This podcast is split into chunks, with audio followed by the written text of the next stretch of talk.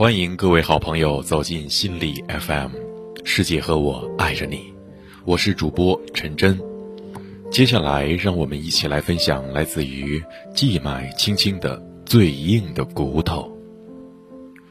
说起硬骨头这回事儿，过去的中国人里绝不匮乏，在浩浩汤汤的历史长河中，这样的例子唾手可取。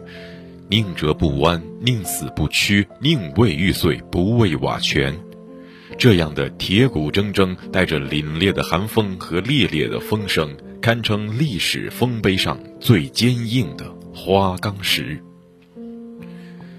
文革期间，著名的翻译家傅雷先生和他的夫人朱梅馥双双自缢，被誉为人民艺术家的老舍先生自投太平湖。更有一代巨星上官云珠不堪侮辱跳楼自杀。众所周知，在这份令人触目惊心的名单上，还可以列出一长串的名字。他们无疑都是骨头硬的人。残酷的批斗、卑劣的诬陷、人格的凌辱，无所不用极其的整人手段，最终使他们以捣死不顾的姿态，做出了永不屈服的抗争和控诉。与此同时，另一位作家沈从文，文革时被勒令去打扫天安门城楼的女厕所。那些气势汹汹迫害他的人认为这样就可以羞辱一个大文豪，就能从精神上彻底摧毁他。但沈从文默不作声地接受了任务，每天神情淡淡地去清扫，而且将朱厕清理得干干净净。他像摩挲每一件青铜器一样摩挲着每一座马桶。他被下放到咸宁农村时遭遇的种种不堪，自不待言。但他写信给他的表侄画家黄永玉时，对此却全无提及。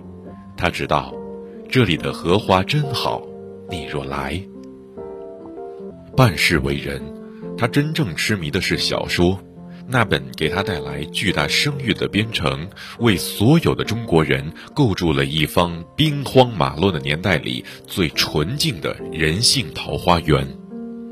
但这片桃花源最终却没有护佑得了他。五十年代初，神州大地似乎到处都充满了欣欣向荣、蓬勃向上的景象，但中国的政治空气里已经隐隐出现了异样的味道。沈从文的儿子不理解父亲，他认为父亲的小说过时了，为什么不能学学农民作家赵树理呢？连妻子也希望他能按照时代和党的要求去创作，去写那些政治正确、前途大好、至少不会惹来麻烦和祸端的作品。其实，从一九四九年后，他就基本背弃了自己热爱了大半辈子的小说。转而去从事与他一生所好大异其趣的古代服饰研究。他如此选择，与其说是为明哲保身，还自己一个宁静的世界，不如说更深的动机，也许仅仅是他不肯，更不屑去做那些与他的清白良心背道而驰的事情。所以他宁愿去故事堆中寻幽揽胜，有时与某些丑陋和狰狞的人类相比。与那些穷凶恶极的跳梁小丑和魑魅魍魉相比，他一定是觉得凝聚着东方独特审美和智慧的古典服饰倒是有趣和有爱的多。然而，沈从文虽筚路蓝缕、废寝忘食，于一九六四年即完成了中国古代服饰研究的初稿，但在其后开始的文革中，却经历了无数的劫难。原先为编写服饰史而准备的四十本资料及一大批有关的私人图书全部被抄走，几大家的书被付之一炬，他的家被抄了八次，人也数次挨打，屡遭批斗。十年浩劫，虽经受了九死一生的折磨，但沈从文仍秉持初心，孜孜不倦。面对多年心血被写成文稿的被毁，这位年近七十、身患高血压、心脏病的老人，凭着惊人的毅力和超人的记忆力，在手边没有任何参考资料和笔记的情况下，硬是将满脑子的思、妻、童、玉、花花朵朵、坛坛罐罐反复回忆温习，把图稿中疏忽遗漏或多余处一一用铅条记忆下来，焚膏继鬼，朝前夕替，终于完成了这部中国服装史上的煌煌巨著。其后到处奔走，多方协调，历经了十五年中国政治上的波诡云谲和个人命运上的惊涛骇浪，这位老人最终使这部被誉为中国服装的第一部通史的扛鼎之作，在磨难重重后得以出版。你看他温润如玉，却有着最硬的骨头。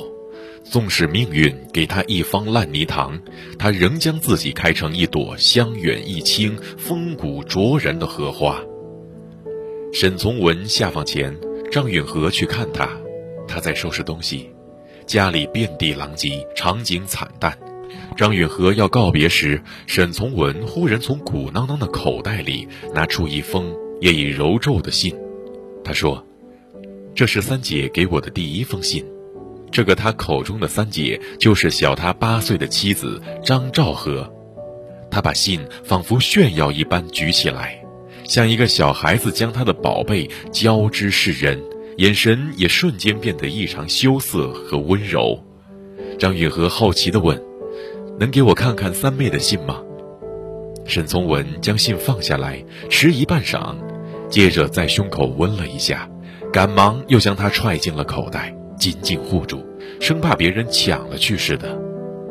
张允和不知如何安慰他。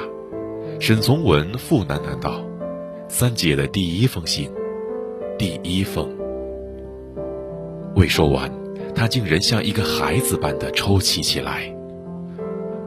沈从文离世前的最后一句话是：“三姐，我对不起你。”那一刻，他想到的也许是一生辗转，命运多舛，因他的固执和倔强，迂腐与不合时宜，连累他与他共同承受无数的苦难。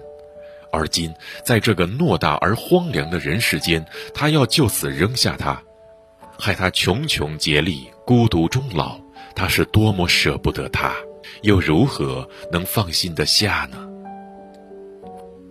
沈从文去世后，张充和在他的墓碑背后篆书道：“不折不从，星斗其文，一词一让，赤子其人。”所以，最硬的骨头里总是藏着一颗最柔软的心。